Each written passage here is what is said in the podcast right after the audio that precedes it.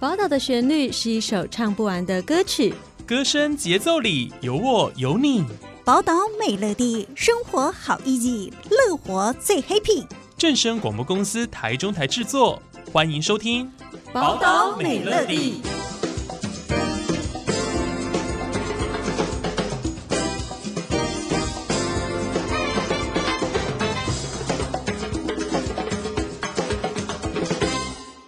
各位听众朋友，午安，欢迎收听今天的宝岛美乐地，我是浩辰。大家都知道，呃，浩辰是个铁道迷哦。那这次很开心呢，受到桃园市政府文化局的邀请哦，来参加富冈铁道艺术节的开幕记者会。那今天呢，浩辰也很开心能够邀请到了桃园市政府文化局的专门委员王启仲，呃，来跟大家分享关于这次的富冈铁道艺术节哦，那有哪一些值得一访再访，以及哪一些值得探究的地方？那马上让我们。欢迎我们的桃园市政府专委王启仲王专委，专委你好，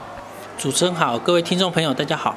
好，非常谢谢专委今天接受浩辰的访问哦。呃，这一次的富冈铁道艺术节哦，在铁道界来说，算是一个呃引起话题的一个大活动哦。因为今年其实适逢了很多的重要活动，呃，像是彰化扇形车库建库一百年，集集线通车一百年，海线通车一百年。其实很多的铁道的活动，呃，都在今年同时发生哦。那今年也顺道的举办了富冈铁道艺术节。呃，这一次的富冈铁道艺术节算是第二次举办哦，而且是由台铁局跟桃园市政府共同主办，目的其实是为了要推广桃园市杨梅区富冈车站这个地区的铁道文化。那么首先呢，想要先请专委跟大家介绍一下啊，我们关于富冈车站，因为呃这个车站算是三等站，算是一个小车站，很多人可能对于这个车站还没有那么的熟悉哦，能不能请你大概介绍一下这边的历史啊，还有说它跟铁道数十年下来的呃关系连结是什么呢？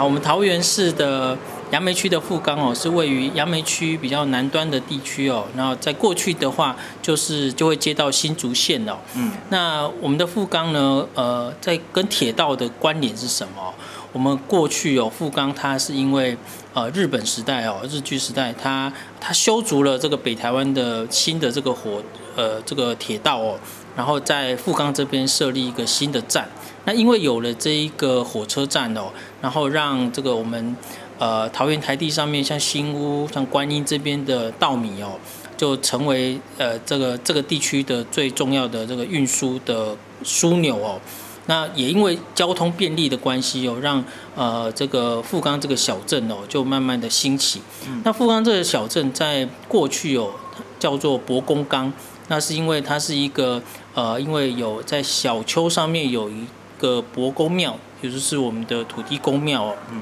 客家人称为伯公庙哦。那这样的缘由哦，而因而命名哦。那后来因为火车站新建了之后，那这个地方也越来越兴盛繁华。那呃，国民政府时代哦，我们整个名称都改制哦，所以把这个地方希望它能够成为这个呃富庶的稻米米仓，然后也希望它是一个繁荣的地方哦，所以啊把它改名叫做富冈。那所以富冈过去哦，因为火车站的兴建而兴起。那后来呢，台铁把台北机场哦移到这个富冈这边，有一个台北机场的富冈基地哦。那北北台湾这边的火车都会来到这个富冈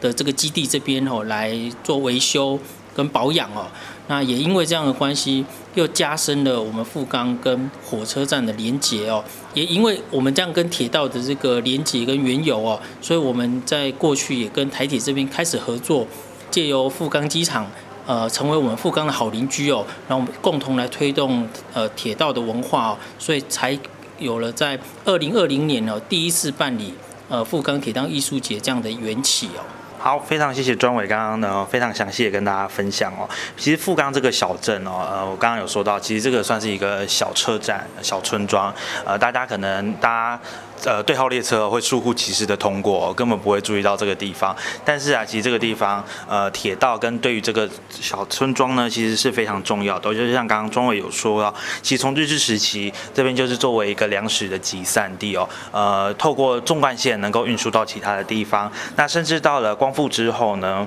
呃，有富冈基地的进驻，呃，台北机场的进驻，那这个地方就成为了一个铁道维修保养的重镇。因此哦，呃，富冈跟铁道算是有很深的连接。但是呢，其实我们刚刚讲到很多都是关于经济面啊，关于呃交通面的。但是其实哦，呃。富冈这个地方是一个很淳朴的客家小村落啦。那这一次呢，活动叫做富冈铁道艺术节，所以其实顾名思义，有这次的活动跟当地的文化、还有铁道文化、艺术文化都有做呃完整的结合。能不能请专委大概跟大家说明一下哦，在这这一次的艺术节当中，我们能看到怎样的活动？不管是关于在地文化的，或者是关于艺术文化，呃，我们有哪一些系列的活动呢？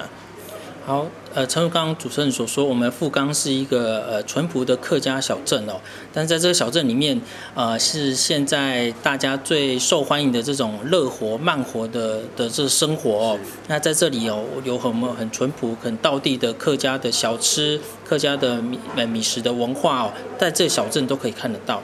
那我们希望借由艺术。呃，参与的方式哦，来让大家看更能够认识跟看到这个客家小镇哦。所以，我我们在呃上一届开始，我们也陆续的呃邀请艺术家来这边驻村，然后跟我们在地的民众哦一起共同来创作了许多的大型的这个装置艺术的作品。那这些艺术作品哦，呃，也都相当程度的反映我们在地的呃客家文化跟我们在地的生活。那我们这次的活动是从呃，七月二十八号到八月七号的时间哦，来举行哦。那我们这一次也邀请了呃，有十七位的艺术家哦